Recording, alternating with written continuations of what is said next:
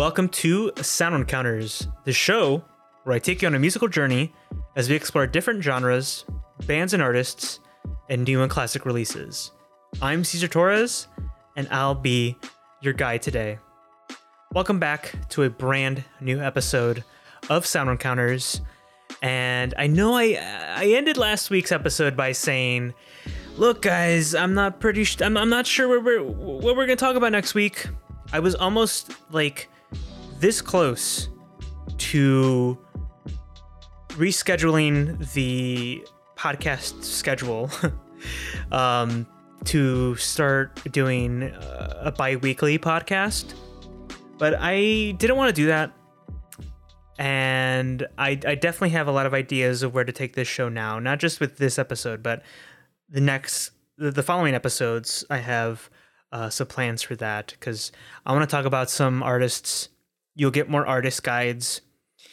Um but for this week i have a genre guide because it's it's kind of it feels like it's been a while since we've done that. Maybe in uh, since january? Because i think we did talking heads then we did mf doom and then i had that week where you know i just didn't release an episode so that took up a week. I'm pretty oh gosh i think the last one that i did was the midwest emo guide but thankfully i have another genre guide and this one is uh, about ambient music because I love ambient music. I knew that this was a genre that I really wanted to talk about when I started the show, and one that's that's really personal. It, it's a personal genre, and I don't mean that in a way that like, oh yeah, I love this genre and it means a lot to me. Uh, it is a genre that I love, and it, and it does mean a lot to me. But what I mean by that is there's no objective way of looking at ambient music. You know, there's there's a lot of songs with pretty straightforward lyrics, straightforward melodies. You know what you're getting into, but with ambient music, there's more of a subjective take on the music because it's an it's mainly instrumental. And I'm gonna shut up right now because I think I explain it a bit better in the actual segment. So we'll save that for later. But I kind of I, I wanted to talk about something last week that I just forgot to talk about. And I didn't post anything on social media because I'm still not sure how I feel about Daft Punk's split. I felt like we've probably uh, it was a long time coming. You know, it's been so long since they've released anything. Gosh, like when was the last time when did they release Random Access Memories? That was in 2013. I was in high school. Since the last time they released an album, I graduated high school, graduated university, started this podcast, and then Daft Punk, you know, announced that they were done. And they've been a part of my life for as long as I can remember because there was, I, I remember this very distinct memory of me being probably less than seven years old, going to Six Flags Great America, which is a theme park here in, in the Midwest. And after the day was done, my parents buckled me into my car seat, and my dad put on One More Time by Daft Punk. And that's a memory that sticks with me because that was like the first time that I heard Daft Punk and I was amazed by the music, just amazed by their talent. And I'm pretty sure that was like the my first exposure to like any sort of dance music. I'm pretty sure I heard I've heard dance music before in movies or just on the radio, but that was the first time where, you know, I stopped and listened and I was like, wow, what is this? I need to know more about this. And throughout, you know, my life, I've just begun listening to Daft Punk and, and going on this journey with them, starting with Discovery, then making my way through Homework, then listening to Human After All. And, and, and by that point, you know, Get Lucky was getting pretty popular on the radio, which was teasing the, the upcoming release of Random Access Memories. And then, of course, before then, they they did Tron Legacy and they appeared in Tron Legacy. Um, I don't really count that as much. Maybe I, I, I should But when I think of Daft Punk, I mainly think of their four LPs as well as Alive 2007 because that is such an amazing live album, probably one of the best live albums ever recorded. So when I finally got the news, I didn't start grieving right away. I, it was more of like, wow, it's in, in the short span of like three months, MF Doom is gone, Sophie is gone, and Daft Punk broke up.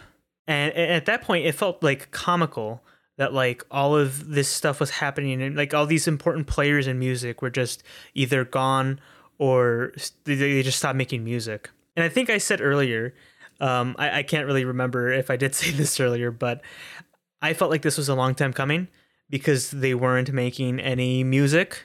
The most recent projects that I remember them working on are Arcade Fire's Everything Now from 2017 and then collabing with The Weeknd for Starboy. In between the release of Random Access Memories and now, they've just been helping or, or producing other artists' albums. Yeah, we we uh, they aren't really known for their tight release schedules, but I just felt like I knew that this was coming.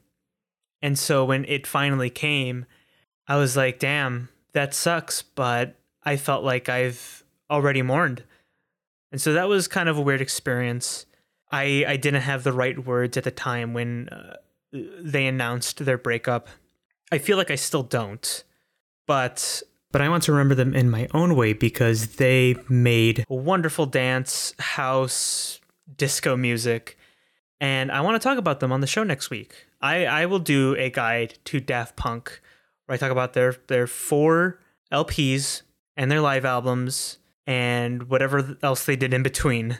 So you have that to look forward to next week, and and I'll go more in depth with their releases, and I might have some words, some some better words to honor their legacy by next week. Who knows? I could just be nerd and, and geek out over their legendary projects instead. I might ask this again next week, but I'm curious to hear what are your favorite Daft Punk projects. You can tweet at me, message me, voice message me on Anchor, uh, or on social media at Sound Encounters on Twitter and Instagram. Give that account a follow, and we could talk about Daft Punk next week. You can tell me your favorite albums, and I'll compile them all into a segment, and we can have this discussion. But that's enough Daft Punk for now. We can talk more about them next week. For right now, what is ambient music?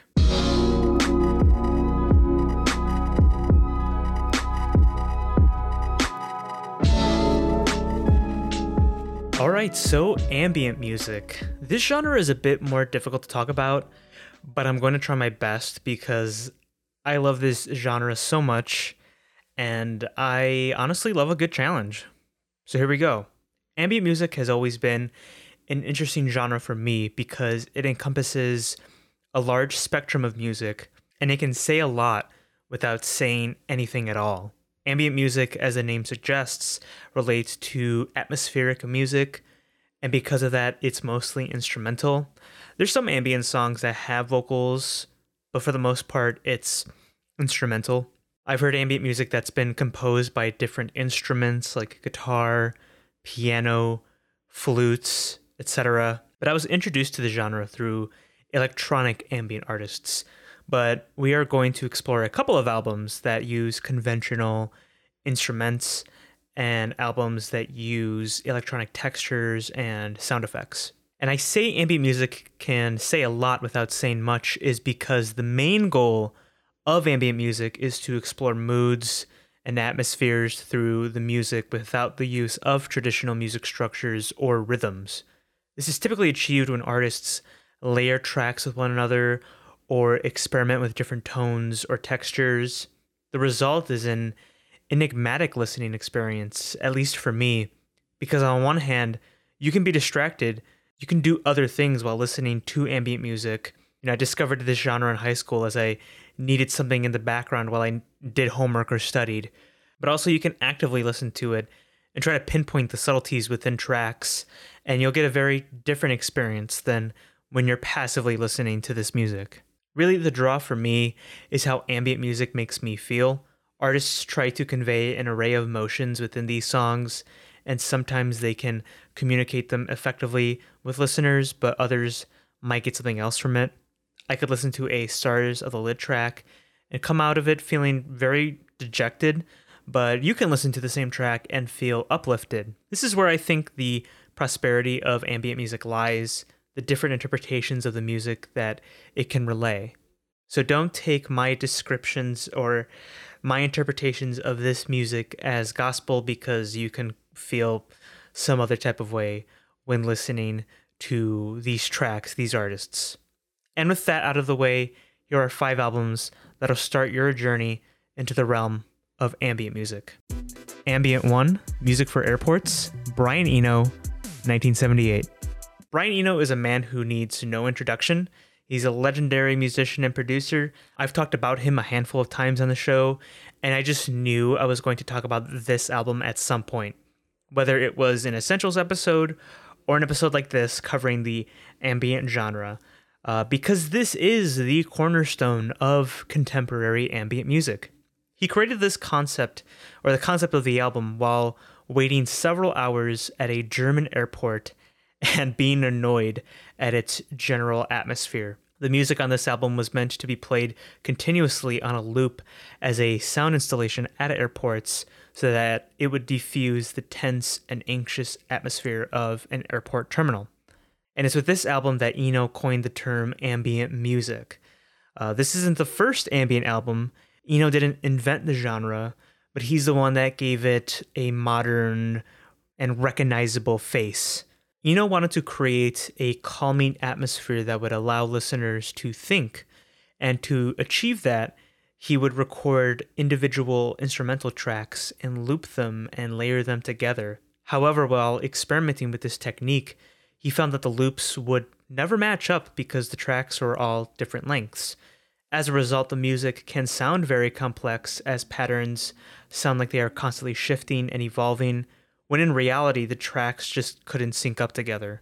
Take, for instance, on the opening track titled 1 slash 1, the, the clear centerpiece of this song is the pensive sounding piano melody, which repeats until the song is over. But as the track plays, other instruments and synthesizers will fade in and out, uh, imitating the sound of a complex pattern, as I stated before. I love when the synths come in because as the piano is playing and sounding very uh, depressing, the synths slowly rising gives it this uplifting and ethereal quality to it. The following track, 2 slash 2, continues that sublimity as these airy, heavenly vocals becomes the foundation for this song. It's interesting how Eno framed this track as it slowly rises, then peaks, and then fades out for a couple of moments, creating a silence before it plays again. This is definitely one of the more enlightening ambient pieces I've ever heard, and it, it gives me chills because it's just gorgeous. 1 slash 2 is the zenith of the previous two tracks, as it combines the wordless vocals of 2 slash 1 with a dejected piano that sounds similar to 1 slash 1's melody. This is a bit of a weird one because there's two opposite emotions happening in this track. One is drab and a bit heartbreaking, and the other is bright and hopeful. It creates this feeling of stasis that can be totally dispiriting yet calming, and depending on how you are feeling when you listen to the track, your emotional response can lean one way or the other or you can feel something entirely different. I'm just going off of my experience listening to this track. And I know I'm giving you five albums to get you into the genre, but if you are listening to this and you are thinking that this genre doesn't sound interesting to you, at least give Music for Airports a try because it is an important project, not just for ambient music, but for music in general. And you just cannot deny the beauty found in these four tracks. Selected Ambient Works, Volume 2, Aphex Twin, 1994. The last time I went in depth with a Richard D. James project, it was because I was covering his first one under the Aphex Twin name, Selected Ambient Works 85 through 92. And while that LP has ambient in its name and it has a couple of ambient tracks, I never felt like it was a full blown ambient album. It was more in line with experimental dance and techno music and IDM, which is why I talked about it for the What is IDM episode. You can go back and listen to that uh, to hear more about that album. But Saw Volume 2 is 100% an ambient album, no doubt about it. Throughout its two hour and a half runtime, the listener is exposed to a wide variety of emotions and soundscapes. Richard has stated that the music on this album was inspired by episodes of lucid dreaming and synesthesia, which is a phenomenon in which the brain can attribute colors to shapes, letters, and sounds. Damn, I wish I was synesthetic. But Richard's superpower assisted him while making this album, and as a result, this LP can come off as very relaxing. It can lull you to a dreamlike state, but there are also moments of great tension and paranoia. A bit of a side note before I start talking about the individual tracks. All of these tracks, except for track 13, Blue Calx, don't have any names. Instead, on vinyl and CD copies of this album, each track is labeled with pictures, probably to connect the songs with episodes of uh, James's uh, Lucid Dreaming. On streaming services, they are labeled number one, number two, number three, and so on, but fans have given them unofficial names based on the pictures, so I'm going to refer to them as those names. There are tracks on here like the soothing and bittersweet Lichen, which really shines due to its simplicity as it shifts between several notes. The more recognized track from this record, Rhubarb, is similar in presentation and atmosphere, repeating a couple of notes and sounding like the most serene piece of music you've ever heard. RDJ can make music that sounds like what a warm hug should sound like, but then he makes terrifying pieces that can get under your skin. Grass is a good example of this, as pounding percussion, a haunting drone, and eerie effects slowly rise and build tension throughout its duration. It makes me feel like I'm stranded at an abandoned warehouse while trying to escape a shadow demon, which isn't something I wouldn't expect from a song titled Grass. But it's lucid dreaming inspired Aphex Twin music. What are you gonna do? Another track that is really horrific is the track that precedes Rhubarb, Radiator. The horror from this track is due to these detuned instruments playing a creepy, repetitive segment. It transports me back to that abandoned warehouse, except this time a killer clown is chasing me, or like a killer ice cream truck. You'll get it when you hear the, the, the song. One of the best tracks here, Blue Calx, straddles the line between reflective and just pure bliss. It has this constant, gentle, pulsating rhythm that is hypnotic and a beautiful synth pad that swells and interweaves itself through the song's DNA. Saw Volume 2 is just a mind blowing experience that takes the listener throughout all these diverse textures that are absolutely wonderful. One of my favorite projects from Mr. James, and one of my favorite ambient projects, period. 7614, Global Communication, 1994. Now I'm cheating with this one a bit because it almost doesn't qualify as an ambient project. There are certainly ambient aspects of this record, but it is also a down tempo post techno album. There are times on this record where it sounds like you're listening to Aphex's first album, Saw 8592, but I think there is more ambient qualities to it than the other stuff. Before I talk about the, the music on this thing, let's talk about some background. Global Communication are an electronic duo hailing from England, and this is their second full length album. The title refers to the record's total running time in minutes and seconds, although the actual runtime is like two seconds shorter, and you might not have noticed if I hadn't said anything. So sorry if that is bothering you now. That was not my intent. Each track is also named corresponding to their respective length, and the duo wanted to do that as to not attach a specific meaning to the music to allow listeners to interpret individual songs however they please. I can listen to a track like 739 and get this groovy feeling when I listen to it because of its danceable down-tempo beat. Now, of course, this is more in line with the techno and house sounds of this record, but let's take a look at the more ambient sounding tracks. 1431 was the first track on this album that stood out to me because of its constant layering of different sounds. It opens with a clock ticking sound effect, then waves crashing up against the shore, then a plane flying overhead, then an angelic vocal track fades in and out of the track. So the duo is creating this dense tapestry of sound that is really mesmerizing. But the final piece of this recipe, the, the spacey, surreal synth chords, is my favorite part of the track because it ties everything together nicely. It keeps a constant melody that adds to the track's trance like quality, and it has a real effect on me, by the way. I, I notice my body starts to relax whenever I put this song on It's an engaging listen and, and, one of my favorite ambient tracks. The album's opener, 402, has the opposite effect, however, as ominous sirens reverberate and mystifying ethereal synths slowly fade in. It's a track that begins with this haunting urgency and, and slowly transforms itself to this cosmic wonder.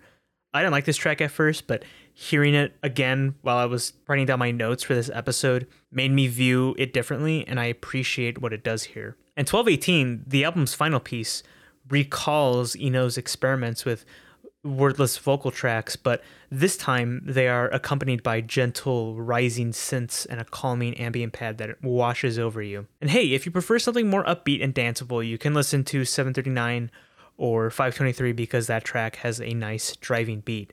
But the ambient music that is featured here is incredible and at times transcendental. Substrata, Biosphere, 1997. This record is a real treat. Norwegian electronic artist Geir Jensen is the man behind Biosphere, and I really feel for Jensen because he lives in Tromsø, Norway. I think I said that right, which is near the Arctic Circle, and I can only imagine that it gets really cold up there. But I enjoy how he takes his surroundings and shapes his music with these Arctic landscapes. Throughout Substrata, Jensen does his best to replicate this chilling environment with the use of field recordings of howling wind and what sounds like snowstorms. And I can't help but like shiver whenever I hear these songs, or at least feel cold when I hear these songs because he is really good at conveying that icy tundra chill, that that feeling when it's so cold, you can feel it in your bones. Field recordings play a huge factor in crafting this Arctic sound, but I'm more fascinated by the sonorous sonic experiments and his use of instruments on this record. A track like Chukhung takes these samples of instruments and reverberates them, and it creates this ominous and incredible clangors that take on these tranquil like feature. Along with this are dramatic synth effects that vibrate and contribute to that sedation I just mentioned. Jensen also employs this shapeless approach to crafting music, which is a characteristic of ambient music, but I feel as it is more evident on this record. Hyperborea is a great example of this, as a low hum provides a soft bed for what sounds like a recording of someone walking through the snow. Spathy synth flourishes, and a clip from the David Lynch show Twin Peaks. The clip is taken from season 2, episode 1, of the show where Major Briggs talks to his son Bobby about a vision he had. Parts of this monologue can be heard throughout the song, but it shocked and intrigued me that Jensen would sample a clip from Twin Peaks on his songs. He does it again on The Things I Tell You, where he takes a clip of the giant talking to Special Agent Dale Cooper from the same episode, FYI. As much as I enjoy the mashup, the question of why they are included kept bugging me, and I just kind of thought in my head that because both the show and the record have themes of nature, Jensen wanted to reinforce this theme by connecting it to a show that periodically focuses on the beauty of nature. Also, it's great to hear references to my favorite show whenever I can. And Major Briggs's monologue from that episode is absolutely beautiful, so it earns extra points for that.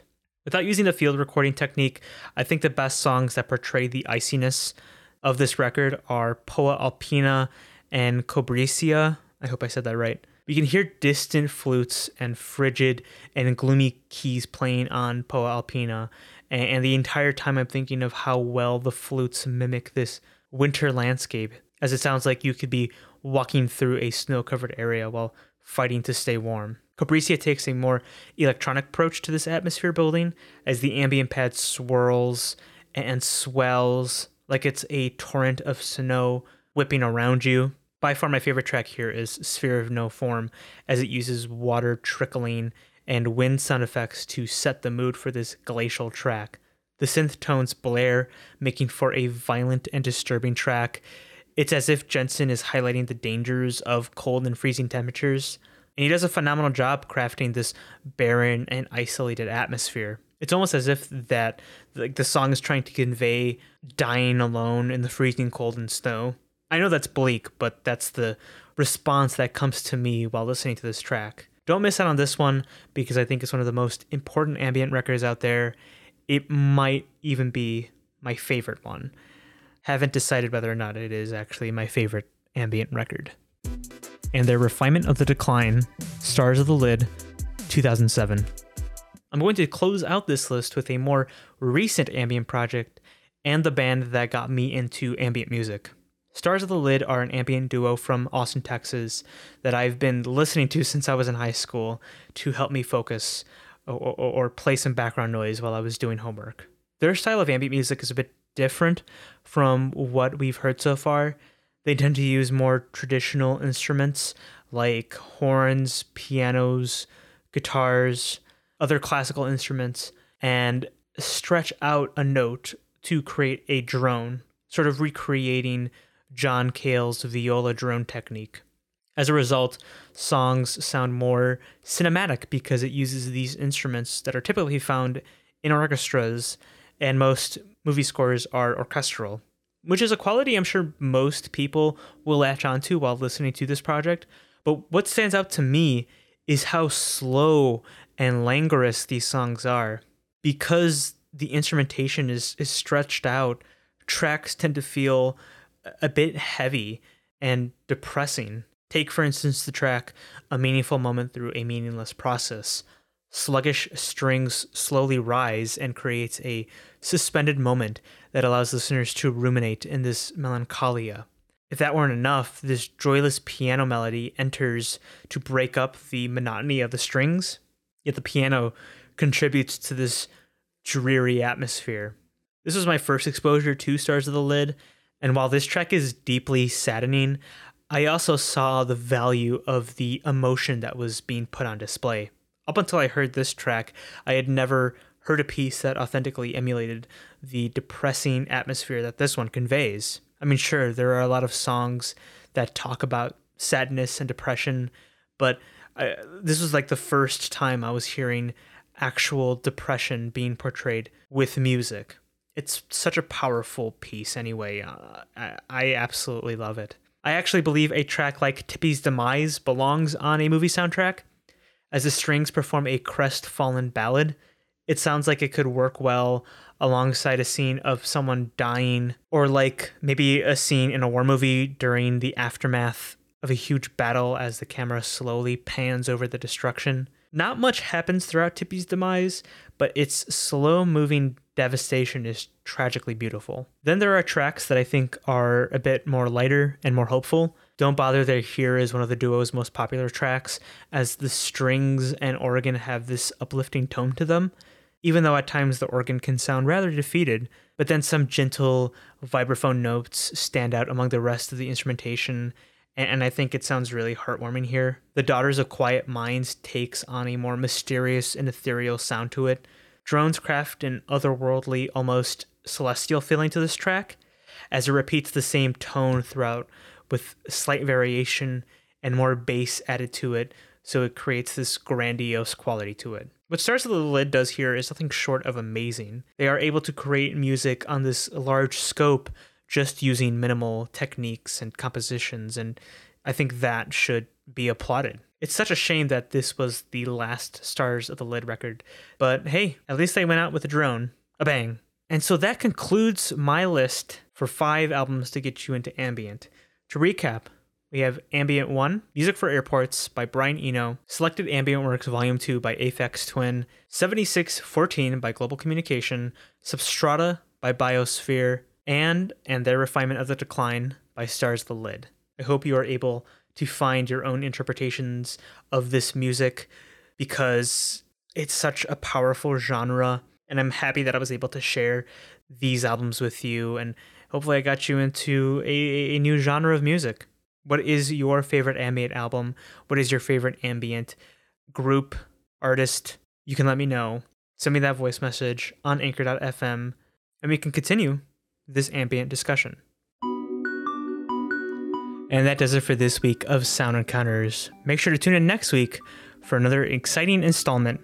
And like I said earlier, like I promised, next week I'm going to talk about Daft Punk. So that'll be exciting. In the meantime, you can follow the Sound Encounters Twitter and Instagram pages with the handle at Sound Encounters. I post updates and share music memes on those accounts, and I interact with the lovely people who give my posts a like and a comment. You can also send me a voice message through Anchor to recommend a topic I should talk about, or you could give me some feedback. And if you do, I'll give you a shout out on the show. Just go to anchor.fm forward slash sound encounters or soundencounters.com or follow the link in the podcast description to send your message. Leave a review on Apple Podcasts, and that too could be featured in an upcoming episode. All right, that about wraps it up. Rock on, Music Explorers. I'll see you next week. Ciao.